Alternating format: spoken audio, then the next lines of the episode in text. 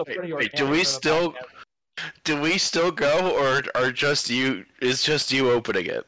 If we just bully John into continuing with the podcast, what can he do to stop us? He literally can't. I mean, he could kill the recording, but I'm recording on my own. So what is that going to do for him when I release it? It's a good point. Um, I have no defense for this. John, you never No, I- considered that we would just stage a coup and take over the podcast, did you? I think Hey, I, I a think. I always knew that was how this was gonna end. Like, Different parts of the group team up to do team up attacks, and now Jimmy and I have uh, we've decided it's our time to launch this one. I, So- I you just- forgot about the strongest duo in the cast. You invited us both to watch a movie that made us feel emotions, and now you're done for. I to be fair, usually I have one to two other people to help kind of balance you guys out. I do not Wow. have that for this one. I've This really is the most messed up. raw portion of the podcast that's ever been recorded. This is this is real bad. Um okay. I got to rethink my strategy. Um Wait, no, what did we watch? No, Yeah, wait, uh, wait, We already no, did the no, intro. No, no, uh, no, no, no, no, no, no, all at no. once. No. Everything, everywhere, all at once. you guys Fantastic are, you film guys, this year. You guys are so funny. um, That's a good one, Dan. we have a mystery segment. In You every just podcast. There's no docket. There's no this space for mystery this segments. mystery segment is down to do a thing, okay. and we're So doing everybody, You're starting with the mystery segment. I can, I can. yes, we're starting with the mystery segment. Um, so I pulled at the prank of the century. Um, I just made these guys watch a two and a half hour movie. We are not gonna talk about that. Uh, I have a special docket that I wrote, and we're gonna do that. So I hope you guys are ready for another three and a half hour podcast. Great. Where's the docket, John? Oh, you want me Docket. to pull it up? I'll share it. I'll uh, I'll yeah, share it. Thank you. Yeah. Well, okay. I I love that John's option is, man. I don't want to commit to these guys doing their bit. We're gonna do the other thing that's gonna take longer. Then they'll get bored of it, and then we can just go back to doing the other thing. No, This- we're gonna double this- double down. Does John know that I will never get bored of talking about movies and bullying John? it's it's literally my it's why I'm here. It's my raison d'être. The most classic bit. If you guys fight me, this will be a very interesting podcast. That's fine. See, That's literally fine. I've, I've I've described myself to James on multiple occasions as being a sort of cockroach that can survive under any circumstance. And you guys may be stronger than me, but I'm resistant. Specifically, very, specifically, very what you once called yourself the rat that's on the driftwood when it washes back ashore. Well, yeah, that's because it's not I called myself that. A bunch of people in college called me that, and I cried for a couple of weeks afterwards. But I'm happy you rewrote that in a more positive light. Absolutely. Own your trauma. Own your trauma. It's your strength. Speaking of owning your trauma, welcome to the Hanging Out with podcast, where I'm joined Welcome to the Hanging Out with podcast. Tonight we have a little special feature for you. It's a little different. Tell you what, we watched a movie. We're gonna discuss it amongst our friends. Pretty outside the box type stuff, but here's the twist.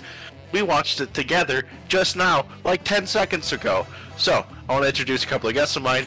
Uh, wonderful people. Love to have them on the on the show. Dan.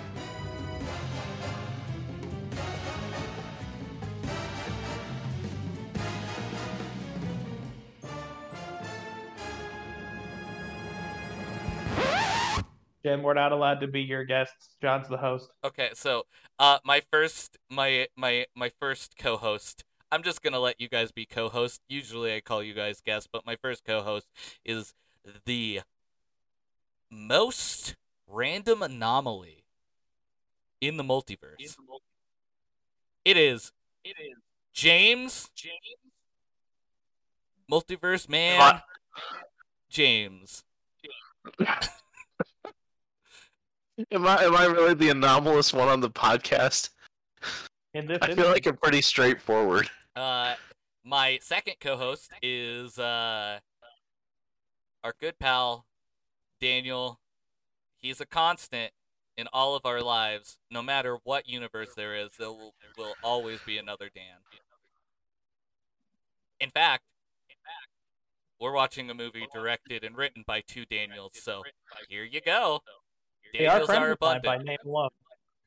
Um, I want to point out that someone in this call has a bit where there's like multiple aliases for this person, and they all exist in a multiverse continuum.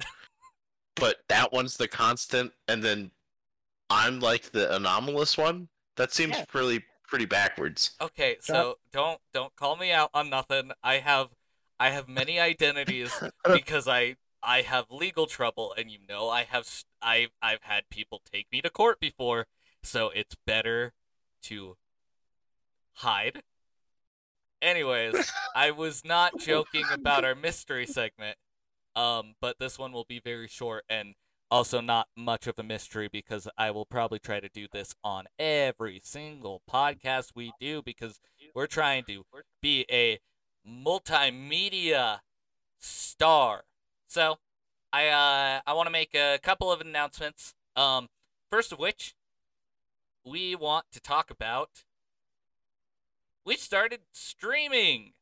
Um me and Daniel have been doing a continuous series in which we go through all of the Pikmin games. We're on Pikmin 1. Um you guys can join us and hang out with us live and potentially have Tristan say your name live on air with his sweet, sweet, sweet, sexy voice.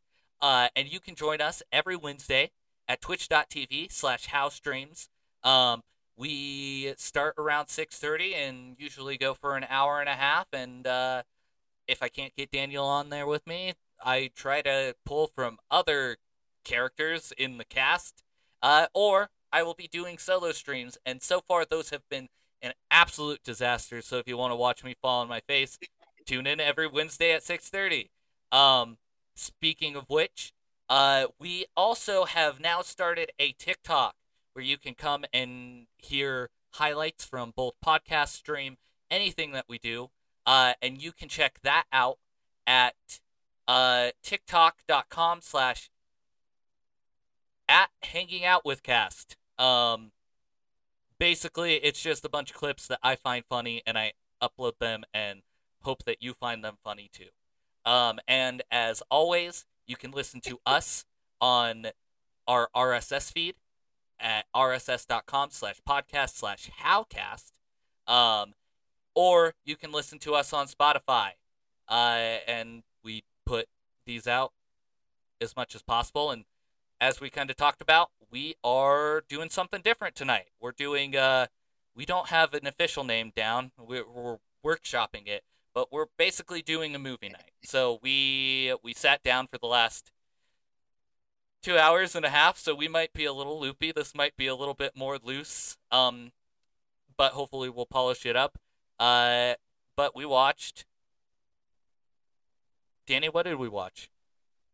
Uh, I think we watched a little movie called Everything Everywhere All at Once, and uh, it was a lot to take in. Thought we watched Life of Pi. Oh. Yeah, we were all watching separate movies, and we just kind of hoped that we would all get to the right spot. There's a lot of parallels between the three separate movies we watched. We were all in stream talking, and like sometimes it would line up. It's kind of weird how it would do that, actually. You guys ever hear about the dark side of Oz? I think so. Yeah, that's dumb. yeah, let's not talk about it and move on. yeah, let's move right on. So, um, I really should have thought of a format for this. Uh, kind of getting it Let's- and tearing this apart. I think. Let's Um, bully someone into telling the plot. I think we should do a direct compare and contrast with another movie I watched this week. I watched The Boy in the Striped Pajamas. okay. So I think we I'm can. very We need to interested to see how this goes. contrast when one person has the information. Um. Well, I also watched The Boy in the Striped Pajamas. I have not. Okay. Well, let me tell Uh, you about a little. we got another two hours. Hitler. Why don't we just talk about the movie that we watched all together? Like, everybody What do you mean? I guess we everywhere all that. at once. Um, so if we want to get into the plot, um, I think the best way to summarize this, and this is what uh the directors and writers put out when they were trying to give a synopsis of the movie. It's a movie about people doing taxes. That's true. It's a fact. It's very much a fact. Um, They didn't just play like the Eva opening animation when they when they released this movie. there uh, me and uh, Dan were talking about this a little bit earlier. James was certainly not there. Um, we were talking about the sort of maybe not th- there's a lot of similar themes with Evangelion, but there is definitely a similar visual language with Evangelion and I don't know if I've talked about like wanting to do Evangelion episodes in the future uh, of this sort of movie night thing. Uh, but maybe this is a good place to start. Maybe this is like uh, baby's first Evangelion. I think that's a good way to phrase it. Yeah. Is that a? That's. It sounds like a distressing way to phrase something, but I do like it. Well, if you don't know what Evangelion is and you say this is like a good way to get into that, I think it could be, um, you know, a bit of warm water before you get into that boiling hot tank that is uh, Evangelion. If you're going the whole way through, I like that the required reading for uh, Evangelion to kind of really dip your toes into it is watch some Gundam and then watch everything everywhere all at once. and now you get it. I think those might have come out what 40 years apart from each other. Easily, Yeah, easily. but you know, Uh, more than that. what 79 Forty-five isn't? Yeah, seventy-nine to uh, yeah, seventy-three or uh, uh, fifty-three years, 53. right? No, 43. No, wait, wait, no, wait. Dan's the wait, math no, guy. Uh-uh. Why are we getting bogged down on the math? be it's gonna time? be like 40 43 Okay, one second, one second, no, one second. no you're If right the it's audience is interested, they could just look it up and do the math. no i've We done can we've done going. the math it's 43 Forty-three years. you were right 43 years. you years. didn't have to do more math you just got it right on the first one um no, I think I said fifty-three initially. well, no that was definitely wrong That was definitely wrong. you got it right on the second one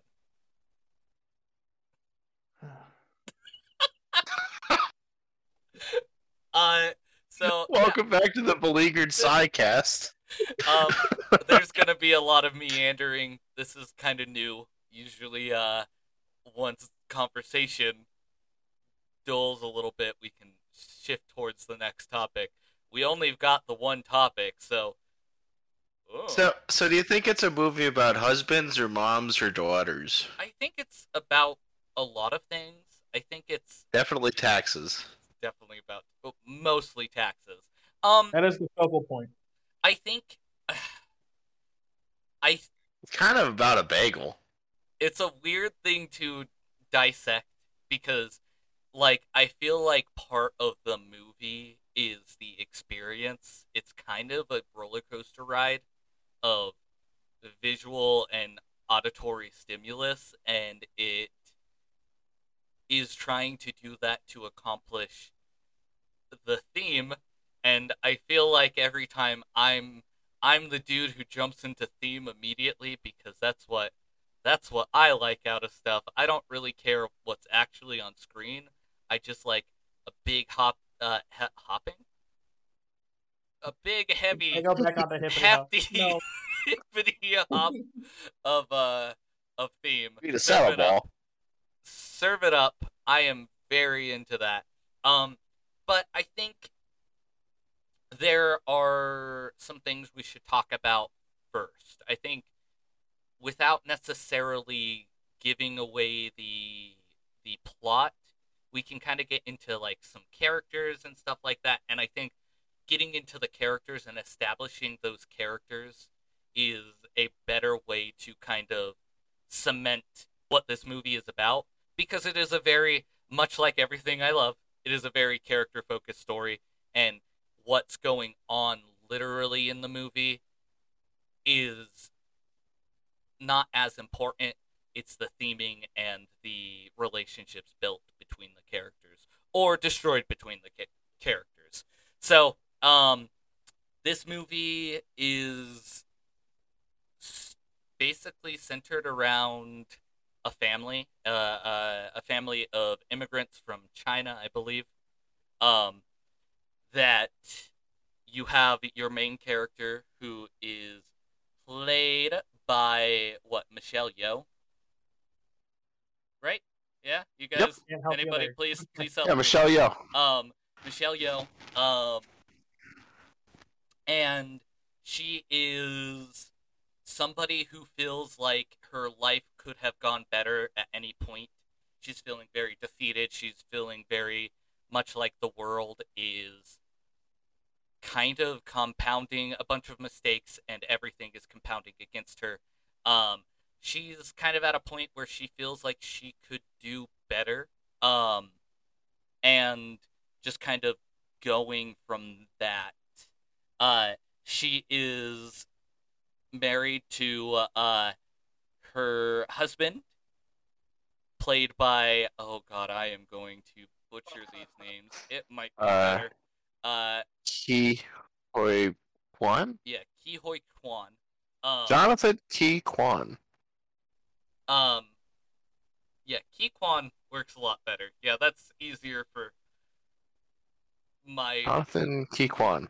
unrefined tongue. Um, and Japanese or uh, uh, Vietnamese is a notoriously difficult language. um, there there are little bits of trivia that I'm gonna throw out here. Uh, mainly that you know that meme, guys, where it's an Asian actor and somebody's like, "Hey, look, this is Short Round. Um, this is him now." Uh, either Short Round from uh, Indiana Jones or uh, is it Data from the Goonies? Um, this is him now. This this is actually him now. So, uh, a big thing about uh, Ke Quan is he kind of got out of acting a little bit because he didn't think there was a lot of role like roles that an Asian actor could take in Hollywood. So he got very burnt out with that, and he got out of acting for the longest time.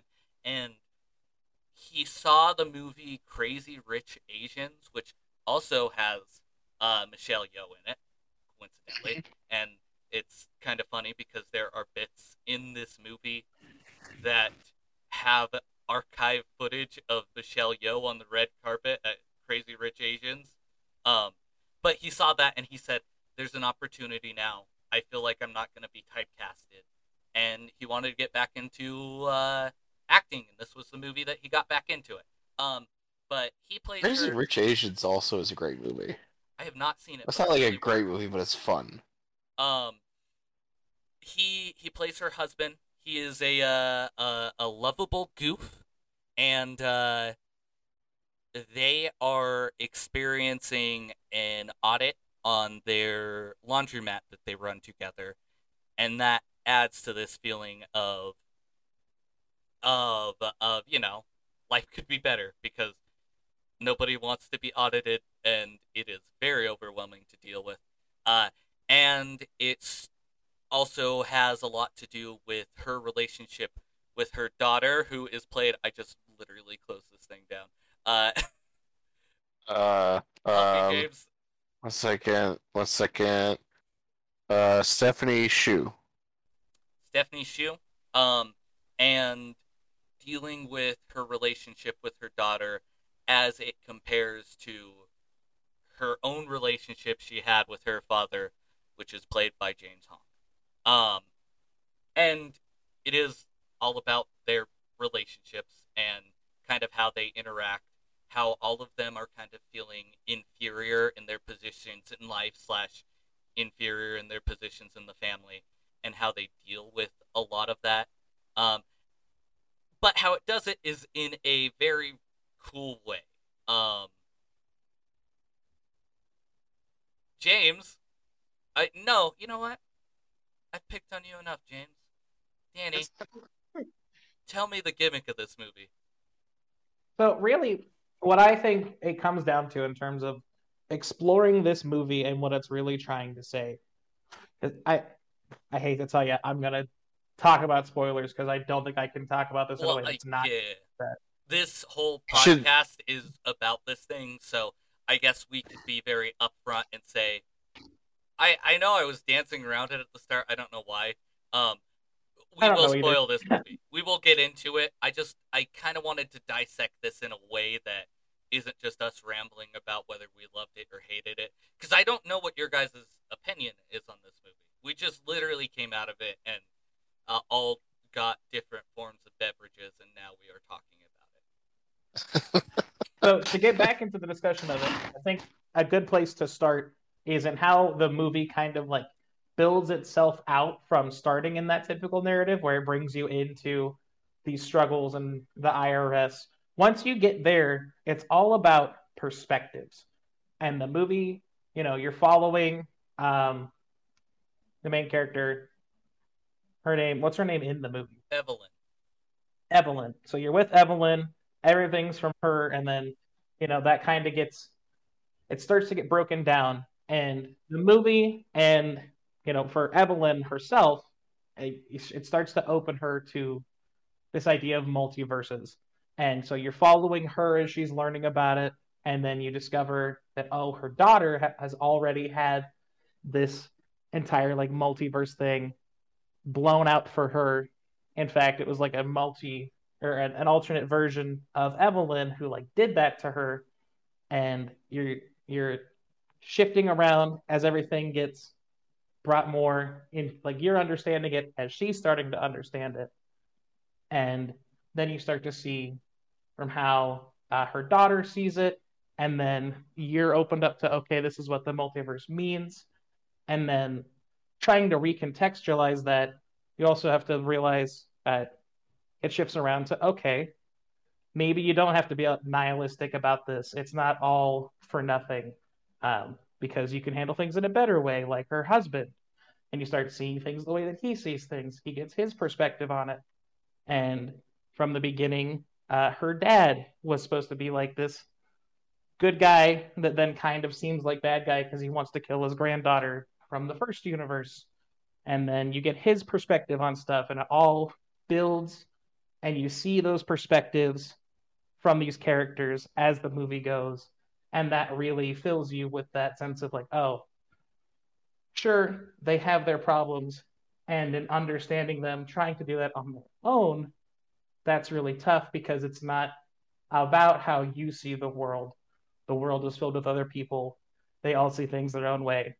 And it's about coming together and understanding your situation as it is. That's what matters you know rather than the big universe. It really is empathy. The movie. Yeah. Just feel things for other people, um, and see how they see things. Um, yeah, I I I think a lot of the multiverse sort of thing that gets brought into this is to build off of that thought of empathy and literally putting yourself into other people's shoes by putting yourself in an experience that you wouldn't normally be in, but now being able to see it from the perspective of having that experience, you know? Um, right the the big strains on the relationships are everybody everywhere all at once um, Yeah. is is everybody in the family they they all they all are dealing with their own stuff and they all are dealing with how they're how what they're struggling with how they're being perceived by the other family members or just like the misunderstanding of who you are. Uh and i i, I think another thing uh, another stronger theme there is that feeling of of generational trauma too. Um a lot of the fears and insecurities that evelyn has uh based off of like circumstances she had with her dad because her dad was disappointed that she was born a, a, a girl because it was china and that's there there are some uh, some things in China at that time that make it very hard to deal with. Um, I had a friend who was one of the children born under the whole like one child rule, and they were given up for adoption, and they luckily were adopted by some really amazing parents out here. But it was one of those things where it's like, you know, there there were a lot of feelings uh, towards that with what you got because it felt like destiny and the world was giving you the short end of the stick. And it manifests in this sort of feeling of sh- her never feeling good enough for her father. And she places a lot of that into her daughter because she wants her to live up to this potential but it's that miscommunication that has them struggle. And through the multiverse and through all of these different perspectives there's a lot of things that help her see what her daughter's going through. Um this is a really hard movie to talk about because i feel like we have to talk about every bit and talk about how it relates to everything. Like i kind of didn't want to do a summary it might help to get into a lot of that, you know? Um because I think there's like whether it's a joke or it's a payoff to build a relationship with a character, this movie is very dense with setup and payoff. There is so much Oh, yeah. setup and payoff. And I think before we dissect a whole bunch of that, I think it would be nice to get the broad strokes from James as well, so we can kind of see where we're all coming from before we get too much Okay, deeper. let's let's break this apart. There's three acts to this movie. Okay. let's let's let's draw straws, if you will, and have James do uh, everywhere. What happens everywhere? Okay. So, uh, all right. So there's a, a a lovely family who's struggling to do some taxes for a laundromat that they own and live at. Um, and during the course of that, we see that the mom is uh sort of obsessing with taking care of her father, uh, uh Evelyn's father, uh, Gong Gong. There's five really critical relationships, and at the start of the movie, they're all in tatters. Uh, so Waymond and Evelyn are uh very distant in their relationship, and Waymond is trying to serve her serve Evelyn divorce papers uh, because he can see that she has been visibly unhappy and unfulfilled for quite some time. And Uh, there's also oh oh, oh. I, I, a, a big point that I have to make for that is Waymond is like this. He he he is the embodiment of the thought of empathy. Um, and he sees that and he sees her struggling, but he also the the divorce papers don't exist in a sense of Waymond wants a divorce. He just wants to start the dialogue of, hey, we both seem unhappy. I seem like I'm always really disappointing you. And it's all about them setting up to talk. It's not something like he is so deeply in love with her and everybody in his family. It's not Right. something where he's like, I'm going to escape this. It's literally just to start the dialogue. Because I. oh, We can get into this a little bit later. but The biggest thing that Evelyn does is disassociate and doesn't focus on the problem. Huh? Isn't, Uh, isn't that a funny thing to do? That's very interesting.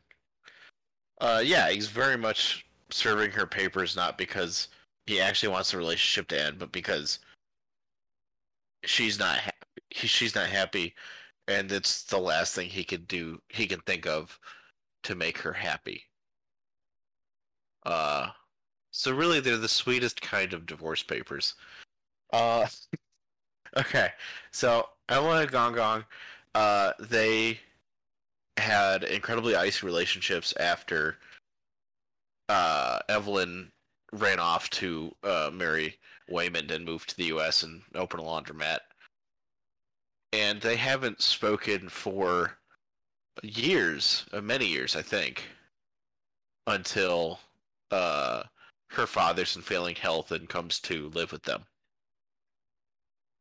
So there's uh, uh like John was talking, there's a lot of generational trauma there. There's a lot of stress being put on her as a caretaker for her father when she feels as though that role was never reciprocated. Like she at, at, at a point in her life where she really needed her dad he just checked out. He wasn't she just stopped participating. Um so there's a lot of unspoken angst and a huge amount of like visible stress on her part. Um and then also this one's a twofer. Uh so there's also evelyn and Waymond's daughter joy who uh, is, is dating Becky, a, a, very nice young lady uh, with a great haircut, and Evelyn is trying to obscure the fact that Becky and Joy are dating because Gong Gong is from a different generation. He's just like an old guy, and so Evelyn, uh, Evelyn is uh, removing the agency of her daughter to uh, live her authentic life and to explain herself and to uh, exist as she really is in a way that is very stifling and hypocritical given Evelyn's relationship with Gong Gong. But she doesn't see it. She doesn't see it at all because she's completely distracted by it. She's completely distracted by all the various stressors in her life. And then we have the relationship that Evelyn has with Deirdre, who is the uh, IRS official who's doing the audit. And I actually think this relationship's my favorite in the movie. Oh god, I love it so much. Like it, it, where it goes, like I love, but also like to have Evelyn as a person who likes to deflect and likes to kind of put all of her problems somewhere else. Uh, right. Deirdre just represents like this villain that she can kind of put all of the blame for everything bad that's going on right now on. Right. Despite the fact that I mean, Deirdre will tell you she's literally just doing her job. Mm-hmm. It's a, a, very important job of uh I mean the the claims that Evelyn is making in during this audit are absurd. She's uh, she's she's purchased a karaoke machine as a function of her uh, laundromat business. So obviously, just attempting to commit fraud, uh, or just uh, as as is a very funny sticking point in the movie. What is it? Gross negligence. Correct. Yes. Yeah. Fantastic. And, Fantastic. You know, I think to the broader empathy angle of this movie, you're really never going to understand what empathy is unless you learn to love the IRS auditor that is taking. Yeah, the IRS auditor that says that you can't sing, you don't bake, and that actually you're a jerk. Uh, and you have to really love them too. That's the I. well, and it's like. Uh, What I really like with that relationship too is you're you're absolutely right. Is like, yeah, just kind of love this villain. Um, but in a very similar way to uh to Evelyn being like, "Yeah, I I'm not going to relate to you because yes, you're doing your job, but you're also trying to take everything from me." Uh uh uh Deirdre looks at Evelyn and there's not like there's not the empathy there. Literally Deirdre right. sees Evelyn as numbers and things that aren't adding up and that's why when later and we'll get into that uh when you get bits of their relationship like it makes it so much more impactful and them coming together definitely drives home that feeling of empathy and seeing things from the other side because for both of them there's not that like they represent a different thing, not a person. Right. Yeah, I think I I think I characterized Deirdre's view of Evelyn differently in the first half of the film. Oh yeah. Uh, Yeah, I what I'm trying to say is that you're wrong and that you're bad at film analysis. That's fair. Uh, no, uh, I think in the same way that Evelyn has built her walls of self distraction, her constant cycle, a donut, if you will, or a bagel of stress, where each problem is so big that it obscures the focus of the others. Um, Deirdre is clearly uh, a person that I mean her specialty is to deal with difficult people. That's her whole job. She's I mean that's what she has dedicated her life to and it has made her a difficult person in return. She has these walls that you don't see as walls until the final glimpses of her character. You don't understand that uh, it, it's really Dan, I like that Dan I, Dan, I like that you characterize this as a movie about empathy. I think it is. Um, how should I phrase this? This is the same answer to solipsism as the great dictator is to fascism and authoritarianism.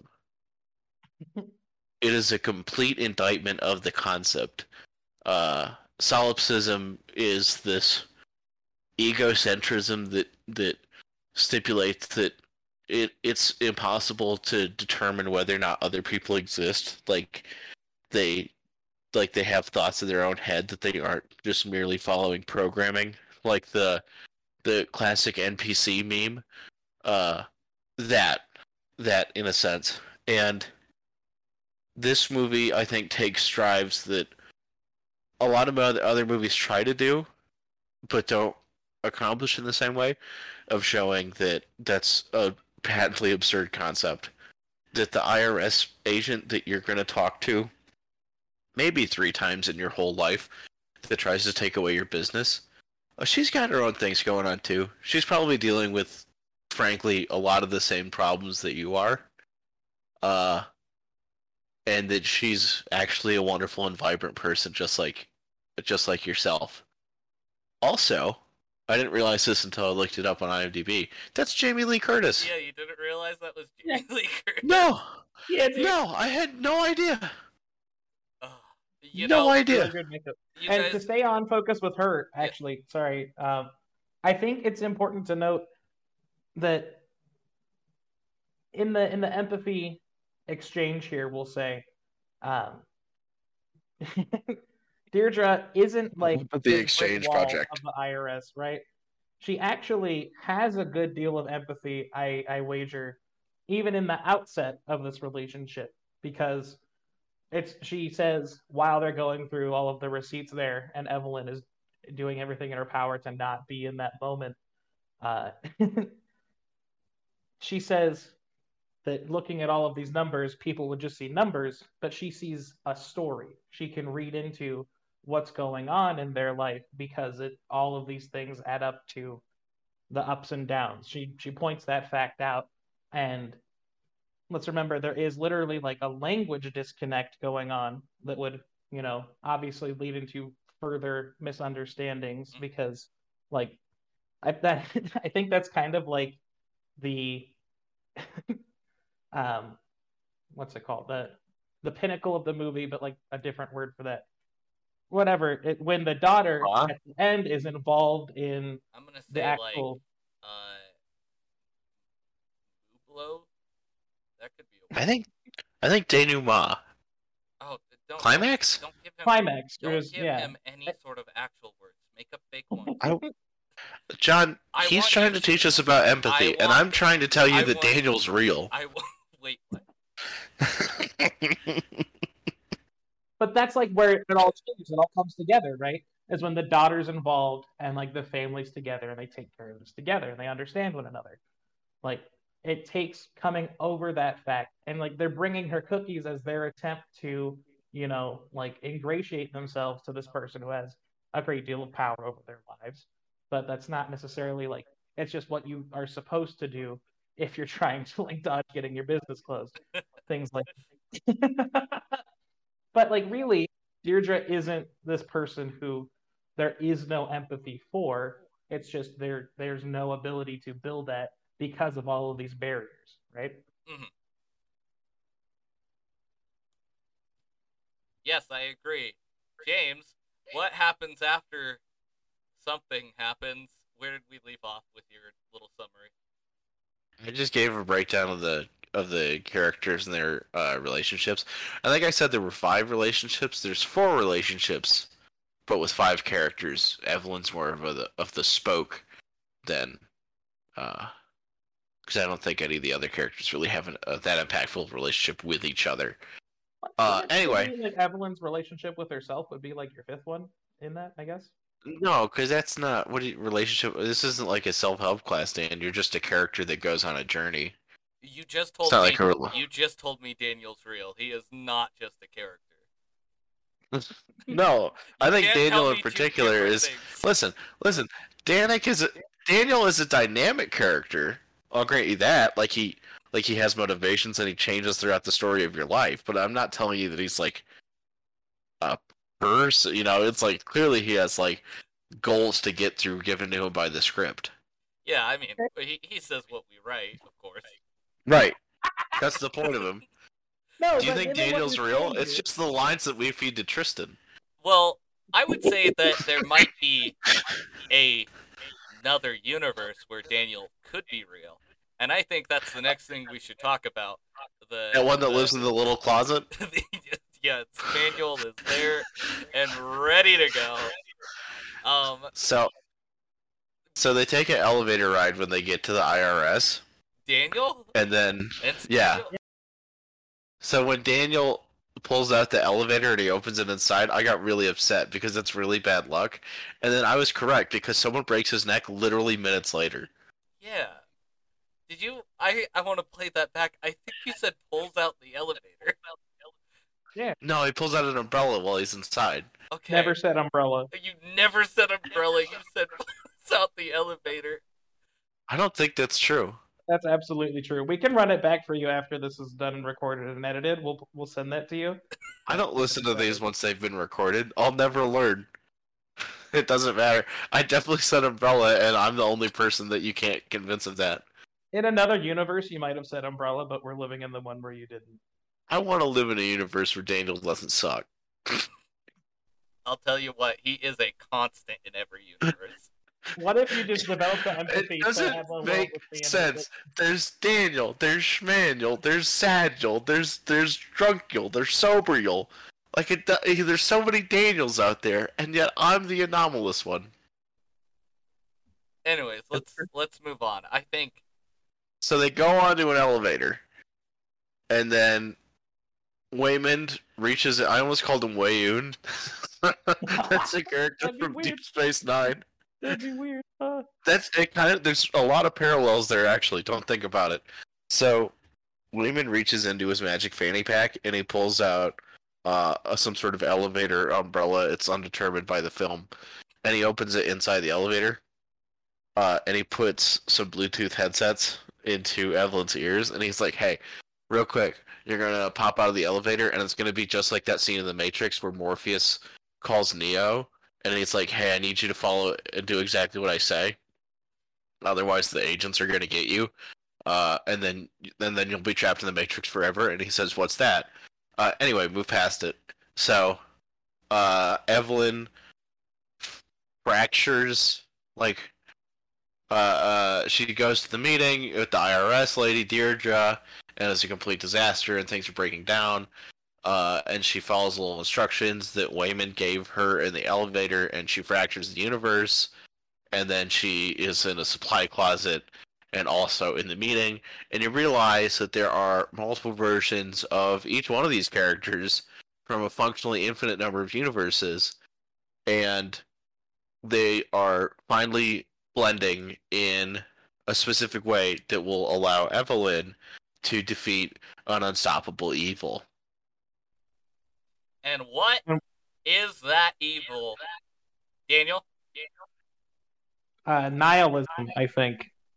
No, it's a bagel. No, like what's the name A bagel. of the Uh, evil? Juju Chewbacca. How about how about how about you try it now, Jim? Uh, I don't remember the uni- the other funny one that she says. Taco Uh, it's a bhut jolokia. It's a bagel. No. Give me What do you name. mean? Give me the name. Uh, Ju Ju Junji Ito. One second. Uh, Junji Ito. Jobu Tupaki. Thank you. Um, Had to open up two tabs to figure out that one. and Jobu Tupaki. Tupaki. You just want to reveal all of it right now? Yeah, Why don't we just tell him how the movie ends, John? Okay. We're gonna talk about that, it Jim. ends with people doing Okay, taxes. so You have already talked about how it ended with people in the IRS together doing taxes. We have already blown all of it. We're not. so okay, so there's an alpha universe, and that's not the one that our heroes lived in at the start of today. No, in fact, The Alpha in the darkest universe- timeline. Right, the the the current universe in which all of our heroes live is actually the one where everyone sucks and no one's happy. It's the worst place. They're literally on the darkest timeline. Uh, and we'll talk about why I like that later. So in the Alpha universe, Waymond and Evelyn are super genius scientists that figure out that you can uh what's the term that they use? Merge, verge, Oh, it's like a No. Vamp? jump. It's jump. Yeah, Bur- first jump. jump, First jump. Burst jump. first, first jump. First. Okay, Did you say So they can- jump or first jump? What? they can first jump into No, a um, different no, verse. mm-mm. First So they jump. first jump. First jump. I, we're all literally saying the same thing, but it's hard to hear because you guys are saying the first syllable of it, and we're on Discord. Discord's kind of notorious for cutting off the first syllable. The thing I'm saying is verse jump, Wait, did you say first? Like like, you know the like like like the basic like building block of poetry, like like sausage first? like the thing that you put together to make a poem. That is what you're jumping through is a verse. Like Oh, worst, like the stuff they make in Germany. Like it, that- he just said that one. yeah, we already just did that joke. He just did that exact one. There, no, he said there burst is- like sausages there, do. there is a universe in which you made No, that he joke said first, burst. but it's not now. So in the Alpha universe, In the Alpha universe, Uh. Danny's funny. Damn it. I don't know. Uh, John, like you said, Daniel is the constant. This may be the best that he gets. Uh, Daniel, every timeline for Daniel is the worst possible timeline. That is the way you guys program me to be, right? It's all in the That's script, what the- baby. that's what the script calls for. so in the Alpha time, the Alpha timeline, they learn how to verse jump, and as a process of doing this, they use a test subject uh, to try first jumping in multiple places and first jumping uh, in a rapid succession, which is a very dangerous thing to do. It fractures your mind. Uh, there's a really great metaphor with the clay pot, uh, and it breaks the pot, and then you die. So they put someone through a really adverse training regimen of verse jumping, uh, and that person is their daughter, uh, uh, Her name is Junpei Joy. Iori, Joy. uh, Jobu Tupaki, Oh, jo- Joy Boo Tobacco. Joy Wang, also known as Jobu Tobaki, uh, like Wacky Tobacco. So, what they accidentally do is they f- they force their daughter into an unending experience, uh, in which she feels, understands, and lives through every moment constantly, almost like she's experiencing everything everywhere all at once. Oh my god, that's why they call it. Oh. Okay, so I think we built the groundwork for this movie. I don't think we have to go step by step. I think that's all we need to get to. Thank you so much. Well, you asked me what happened in the first half. I told you what happened in the first half. No, No, he asked you, what's happened in the second you, half. You did No, it- perfect. No, you you did perfectly fine. I am. I was you- everything. you- Dan's everywhere. Yeah. Oh, gotcha. Nope. Yep. We're we're we don't got to do it no more. You did. You built the groundwork. So now we can. Can I be all the time? Yeah, you can be all the everything shortest part. everywhere all the time. No, No, no, okay, so I'm everything, dance everywhere, and then John's all at once. When we go back around, I want to be all the time. You'll be everyone, Dan. I just want to be Daniel. Well, you are. Just look to the script. Yeah, Just look at the script. man. Don't go off script. Um, Don't go off script. I'll call this. so I think that's a good foundation to kind of get in and talk about the relationships with these characters, what the world is. Now we can talk about uh, how this goes about building the the the blocks of building back these relationships that are very torn apart at the start, um, and get into everyone, everywhere, all the time.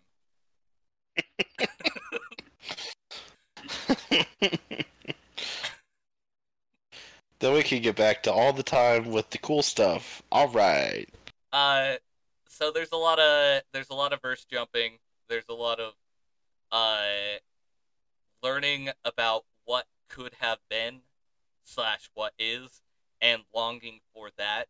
But with a lot of that, you start building this sort of uh, you start building this sort of understanding for other characters on being in similar situations as them in other universes or being able to see them in a different light uh, in a different universe under different circumstances because we can be everywhere every time right now at this second. Um and how those relationships start building off of each other to help build up other relationships with each other you know?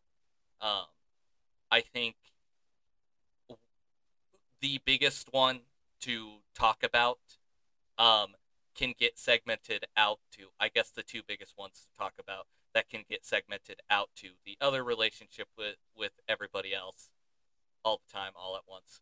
Um this joke keeps getting funnier um is between evelyn waymond and evelyn and joy and how their relationships and seeing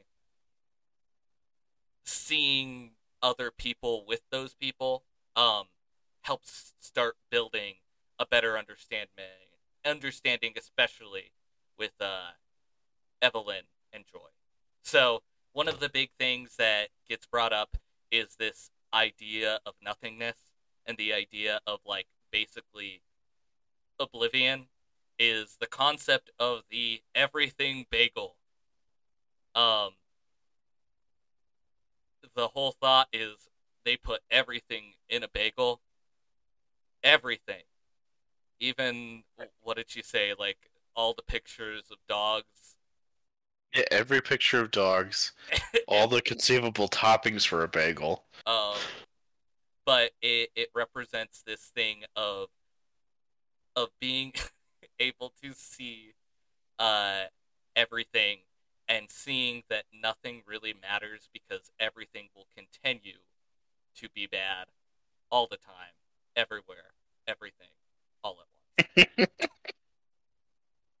um, but uh, as we get towards the end of the movie, we see maybe everything everywhere all at once is bad.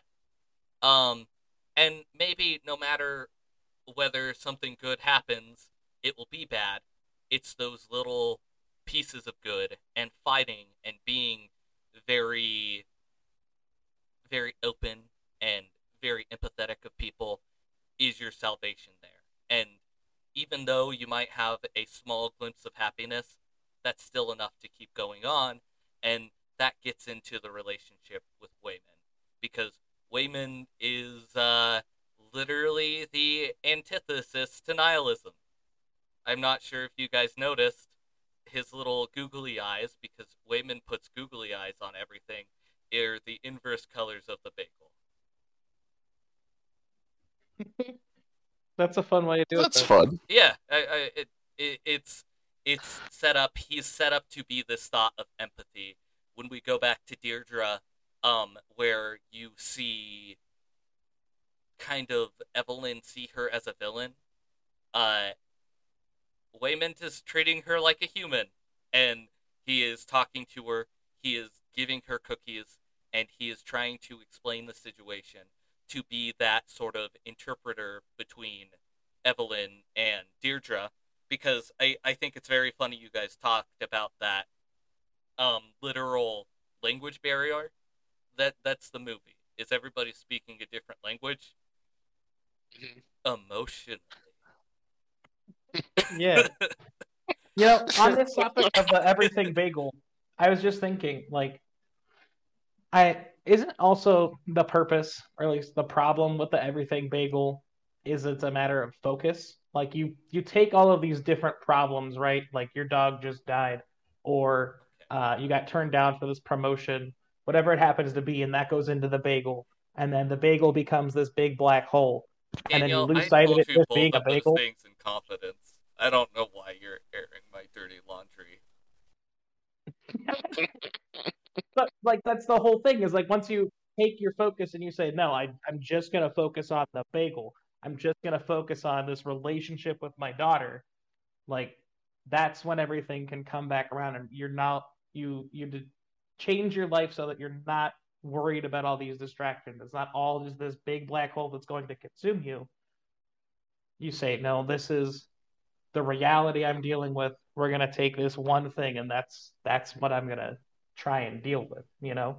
Yeah and not and everything bagel. It's just a bagel. It's it's just a bagel. And like i think that that's kind of where evelyn gets towards the end of her her uh arc at the end of the movie is she can start shifting her focus to see that there's other things there and even in the same sort of vein like she looks at she she has a very shinji moment right she looks at the the folly of if I only focus on the good, I'm also doing the same sort of thing. I'm also being ignorant to everything everywhere all at once. um but she she happens to the end where her character arc ends is the acknowledgement of everything because both of them are an escapism from the other focusing strictly on the negative you you spiral into the everything bagel uh, and focusing strictly on the positive you stay kind of ignorant to everything everybody else all around you you know because everybody else is struggling. These Um, two hedgehogs were trying not to poke each other all the time.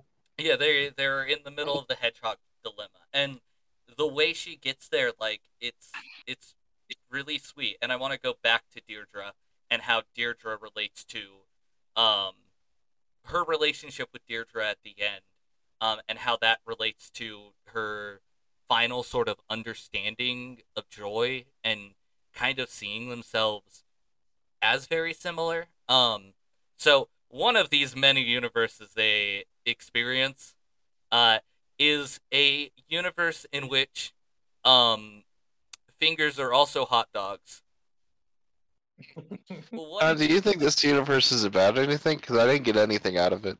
it's probably just a joke universe that will never actually have any it's it's real like matter on the plot I want to It's hear true. what your guys' thoughts are on the hot dog universe because I I've come to uh, my understanding of how much I love the hot dog universe.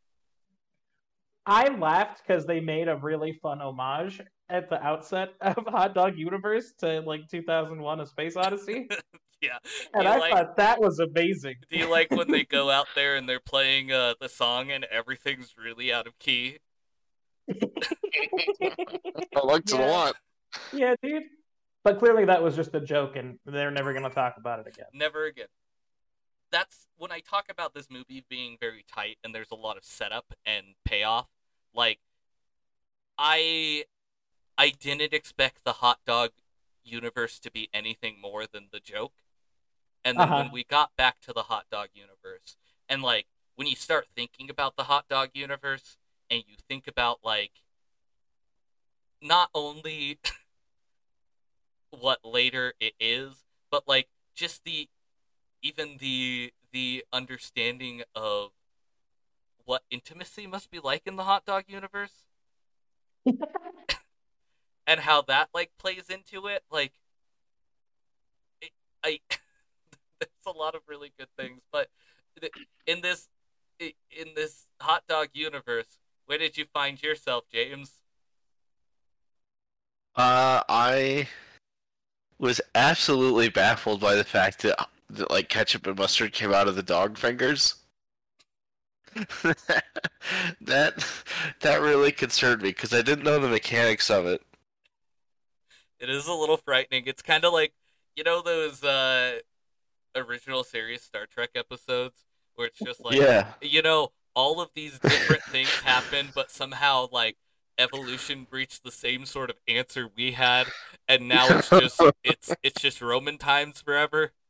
It's like Right. evolution evolution went down a completely different path, and by all means, we should have different understanding of what a hot dog is. But for some reason, now hot dog fingers are also hot dog condiments, and it, you know, that's a little weird. That's very weird. Very odd. But the, the first time you go to Hot Dog Universe, it's on accident and it causes problems because, like, she's in the middle of a fight and it's like, okay, I have to fight, but now I have hot dog fingers. I don't know how my hands work anymore, and it turns out really badly. And then every time after that, going back to Hot Dog Universe, it solves a problem in a creative way. It, it sure does. Um, Hot Dog Universe ends up being the universe in which Deirdre and uh, uh, Evelyn Evelyn.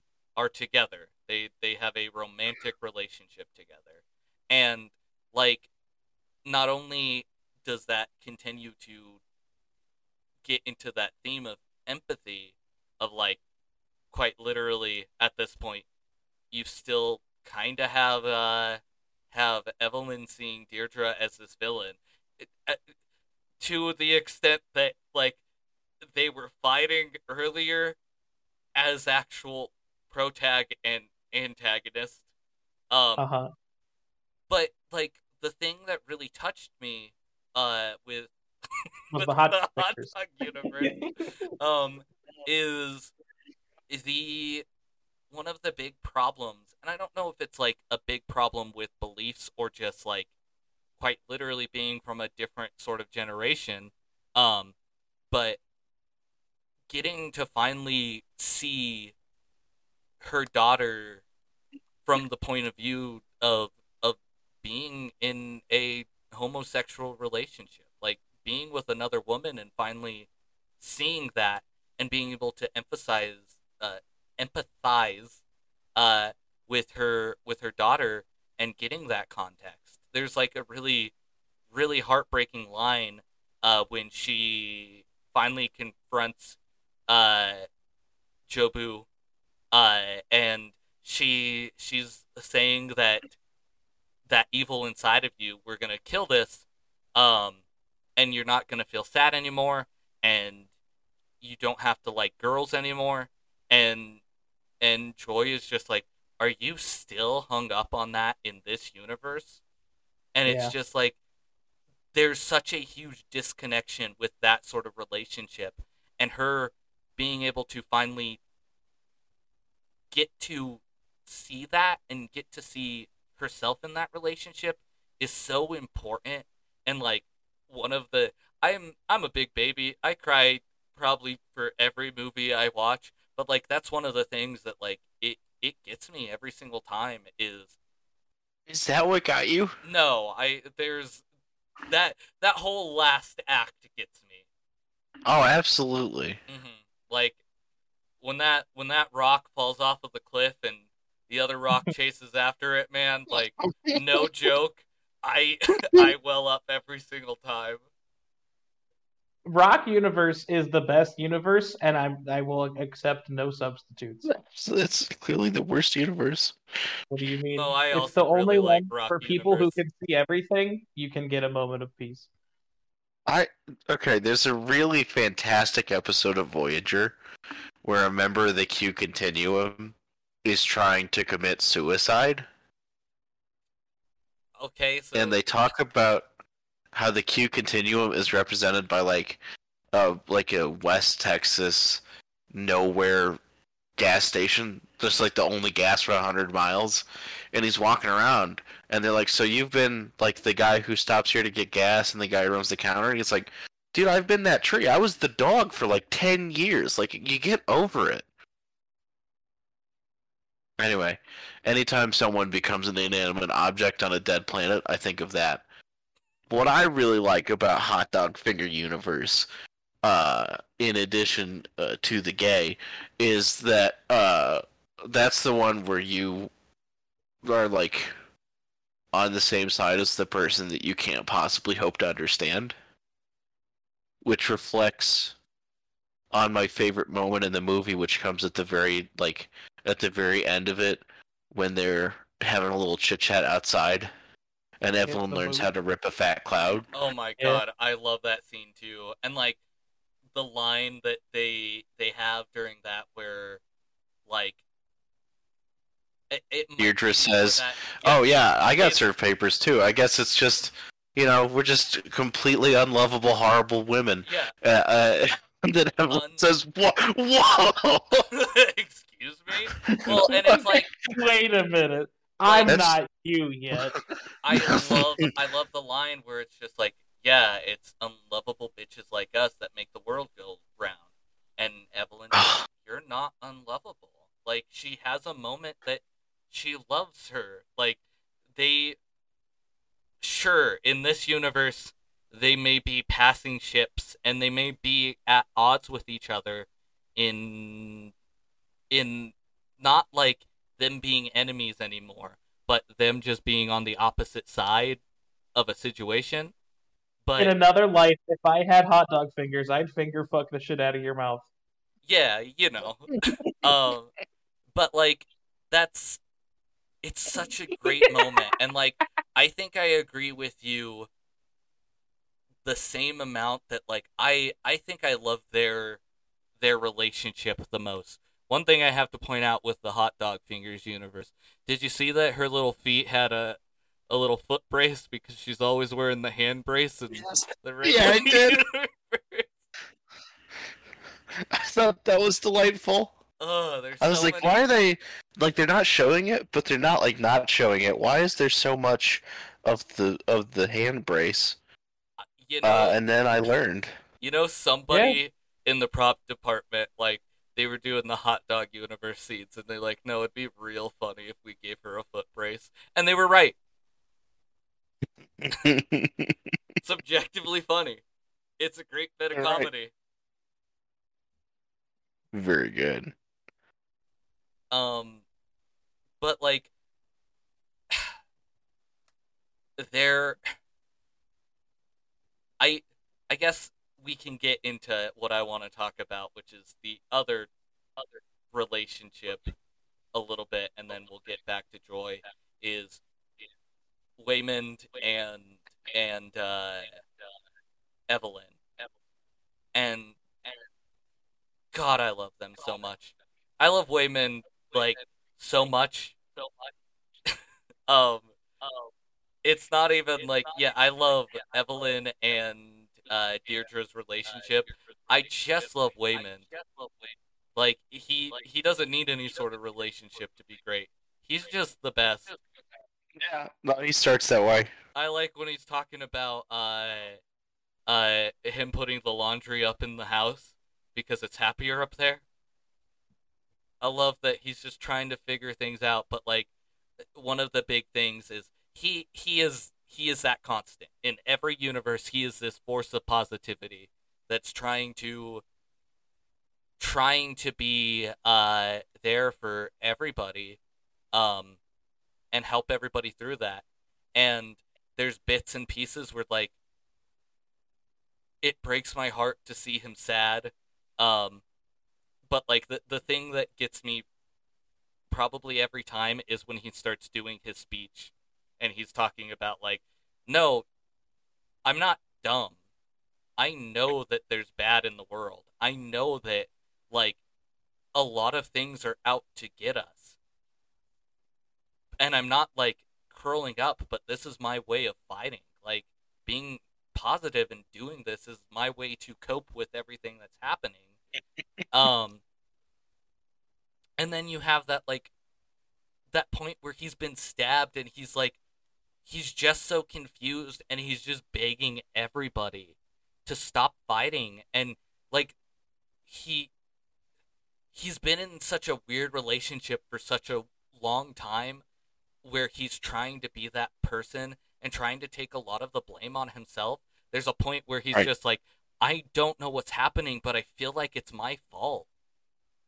And it just he's just a little cinnamon roll and i just i feel so bad for him. And like even even when you finally have that like point in the laundromat where evelyn's like yeah there's no no reason for anything anymore and she divorces him she breaks the window and he's still there to try to pick up the pieces despite how he feels.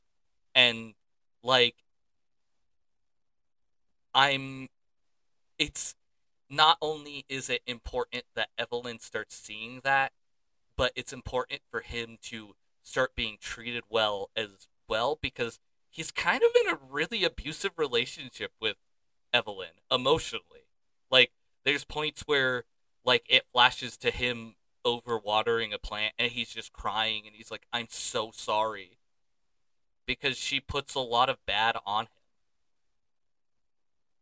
And I think that for Evelyn to come out on the other side to understand her daughter and and finally like tell her dad to fuck off and uh finally like start repairing things with her husband, she has to start seeing that Waymond is doing everything to help out the situation and not keep putting him as like this punching bag for that. Well, yeah, that's also really nicely touched on when they're in the laundromat at the end and everything's blowing up. She's talking to her daughter, you know, they're between universes, and she's like, "Oh yeah, he's probably out there talking to the IRS person, fucking this up even worse than the situation already is." And he comes back to her and it's like, "Yeah, it's okay. We can just come back to this next week." And she's like blown away that he resolved the situation to their benefit because she just doesn't understand what he does anymore. He he's a great guy. I, I love that man. If I'll say this, if if Evelyn doesn't want to mess around with that, if that divorce goes through in whatever universe, you can call me. I'll leave my number in the comments. Man, I love that guy. I don't have anything interesting or insightful to say about him. He's just, he's the best. He's the best. He like he he like it. It's weird because in the context of talking about his relationship and how he he kind of helps pull people out of that. Like that's what you can say about him. But as far as like he goes, he's the most solid one out of all of them. Absolutely. um not as interesting to discuss but i just i i think he's important and i also really love that like in a way uh evelyn gets to look at what he does and grows an appreciation for it but also realizes that she can't be that either because she has to be she has to be on both sides you know? She she sees that she has to understand that there's bad and there's good. And not just focus like like you were saying Danny it's like a matter of perspective. She has to realize that both perspectives have their flaws and their benefits. Absolutely. Well, is there anything else at any of the time? Maybe guys, even right now. you guys would want to want to talk about? You know, we went about it in a sort of like circular fashion, just talking about the things that were most present on our minds. But uh, I think I got out a lot of the major things that I wanted to say on this movie, other than like other references that were like fun. But that's just kind of it. I think another Nothing. another thing to really emphasize, it is a really funny movie. Like there are some Yes, gut punches there that like I'm I'm once again big baby. Uh that Oh, wait, like how did we skip a butt plug fight?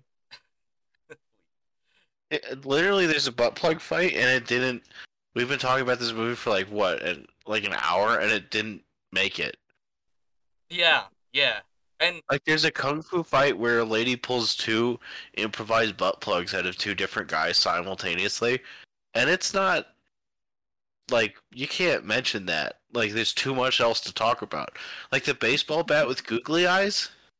very very good. like, Um, are you for real? I mean, yeah, if you want to talk about like a bunch of other things, uh it's really funny. Uh it's really well choreographed. There's some like legitimately good fights. Oh, extremely. It has one of the best uh couples that can't be together crying in a raining back alley somewhere in Asia that I've ever seen. Which Yeah. is like I don't know if anybody else likes those kinds of movies, but that is a very difficult genre to just like enter. That's like that's like making a western in like 1955. It's like no, the formula is perfected. Like if you haven't been doing this for 10 years, you're way behind the curve. they yeah they uh they nail that and like that's another thing is i am not a big like reference heavy person like references kind of take me out of movies i feel like Mhm. This movie wears its its like influences and references on its sleeve pretty heavily Yeah. but i never got to the point where i was like oh that was too much Well, I almost wonder if the things like that that are present in this movie are also kind of thematic, because in that same way where it's like taking your focus and trying to like uh make you see the the wider universe, like that is taking you out of the movie. And sure, like that maybe it shoots itself in the foot there, but I would say in any movie where you could reference a thing outside of it, this is an appropriate place to do so. Yeah, I would agree. Um, yeah. So, um, I after talking with you guys, it seems like you guys like it. Did you like the movie? This is a it's a big big leap. I just kind of said, "Hey, we're gonna do this," and and uh, go from there. What are your like overall thoughts? Do you think it's successful in what it's doing? Are you guys like fans? Are you gonna watch the cinematic universe that we make for this? Well, what sort of rules do we want to have? Like, are we trying to give recommendations? Are we trying to say, do we want to destroy this? Do we put it in the annals of history? Do we just give it a number out of a number? I just I Uh, just want to know whether you like it and why you like it. Closing statements, I suppose. I You feel like a it a scoring system. Can we do kind of like an IGN pros and cons? Sure. Yep.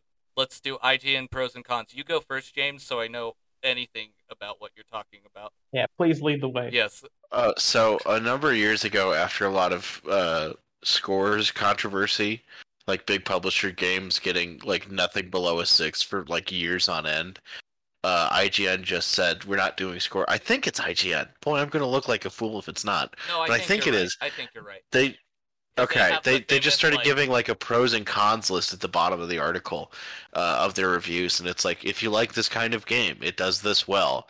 Uh, it's you know, uh, uh, I think it's a lot more helpful than a than a plus or minus.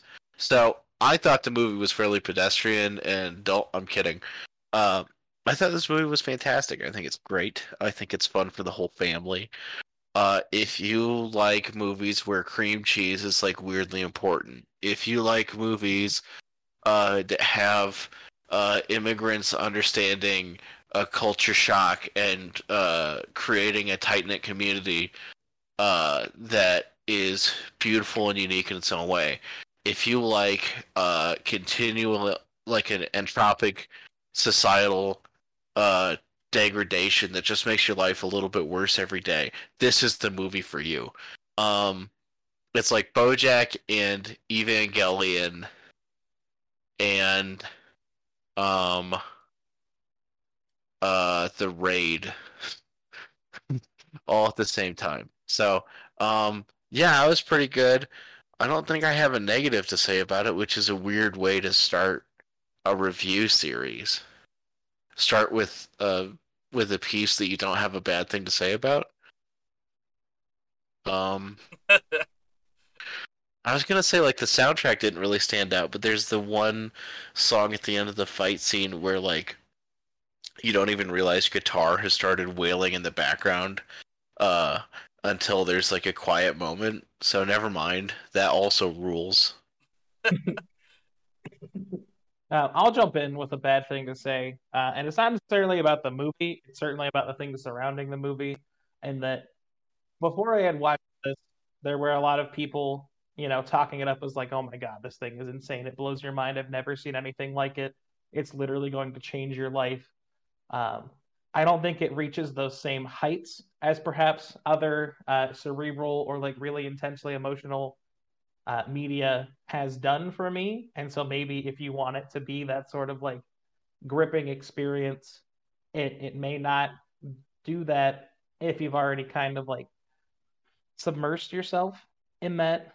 Um, otherwise, I would say it certainly uh, does its theming very well. It it's uh, well constructed, I would say, and it uh it's a fun ride to go on for sure. And you, I I would certainly think that you would enjoy yourself going the places this movie takes you. Um, I'm gonna go out there and just give it a number. I'll say an eight out of ten. Pretty pretty happy with with that. Uh, and I I would say that you probably should watch this movie even if it's not something, especially if it's something you think you might not like, because I think it is. It has a lot of things that are creative and fun to see on a screen, and it might uh, it's a a rewarding thing. Probably gonna watch a second time and be like, oh, I didn't notice that, um, and then see what else you can derive on subsequent viewings. But certainly a good thing to sit down and watch with friends. Okay, I'll take it from here. Um, so I've watched this movie many times, so I can say that, uh, like Danny was saying, on subsequent viewings, yes, you do pick up a lot more.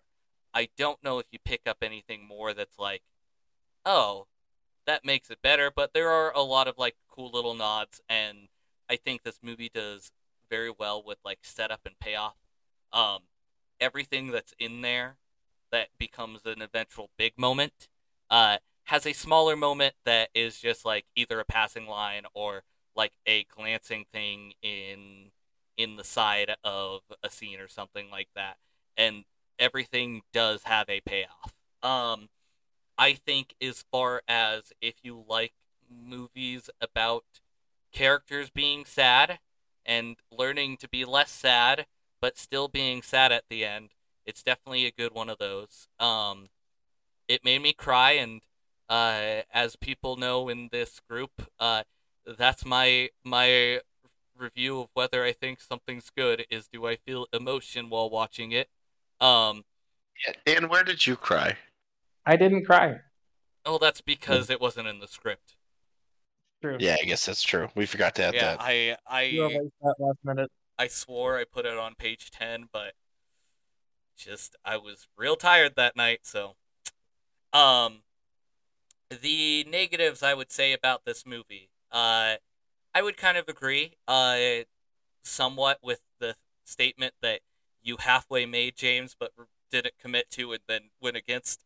Um I would say that the music score is exactly what it needs to be, which I mean, I kind of wish it was more. I wish it made some more commitments with that. Um, as far as the jokes go, uh, there are a lot that get thrown at you. Um, and overall, I find the movie very funny, but it takes the approach of throw everything at the wall and see what sticks. And some of them stick really hard, but other things, I just, you know, they they are either I guess bad enough and they move to something else that they become forgettable or what have you. Um, but I don't think it's as tightly written as far as dialogue goes, you know? I think there are hitting moments, and when it wants to tug at your heartstrings, it gets there. Yeah. But when it's like, I'm going to be wacky, zany, and whatever, sometimes it kind of misses the mark, but it's going so quickly. It's like a roller coaster ride, is what I would describe this movie as. Um, when it doesn't hit, you've moved on to the next thing fast enough that it doesn't become egregious. But Right. upon my third, fourth watch, it is something where I'm like, oh yeah, that joke wasn't funny the first time I saw it. Definitely isn't funny the fourth time I saw it. I Um, can't think of any jokes that I didn't think were not like not funny. I think we have to respect them though for like sticking to those jokes, or at least you know, I sure we see it a- a couple times and it's not funny, but how many times do I make the same joke in one podcast until it lands? You know what? I don't. I.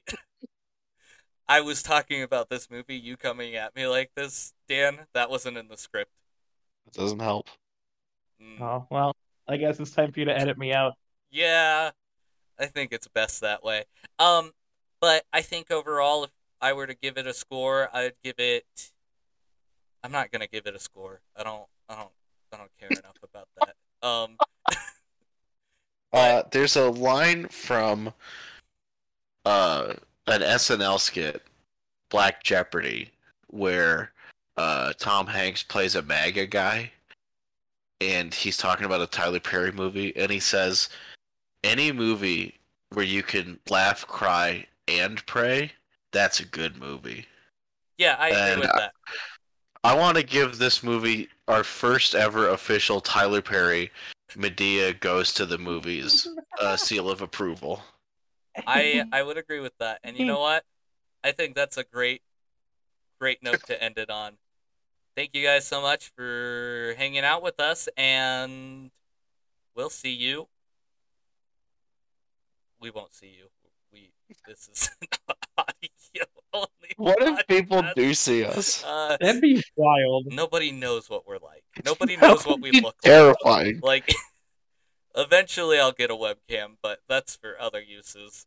Um Eh. Oh, oh. anyways, Wait, wait a second. Do you Thanks. have like a side business? thanks for hanging go out with Fucking us. Omegle, dude. We'll, we'll, we'll, we'll see you in the next episode, guys. Bye. Bye. Bye.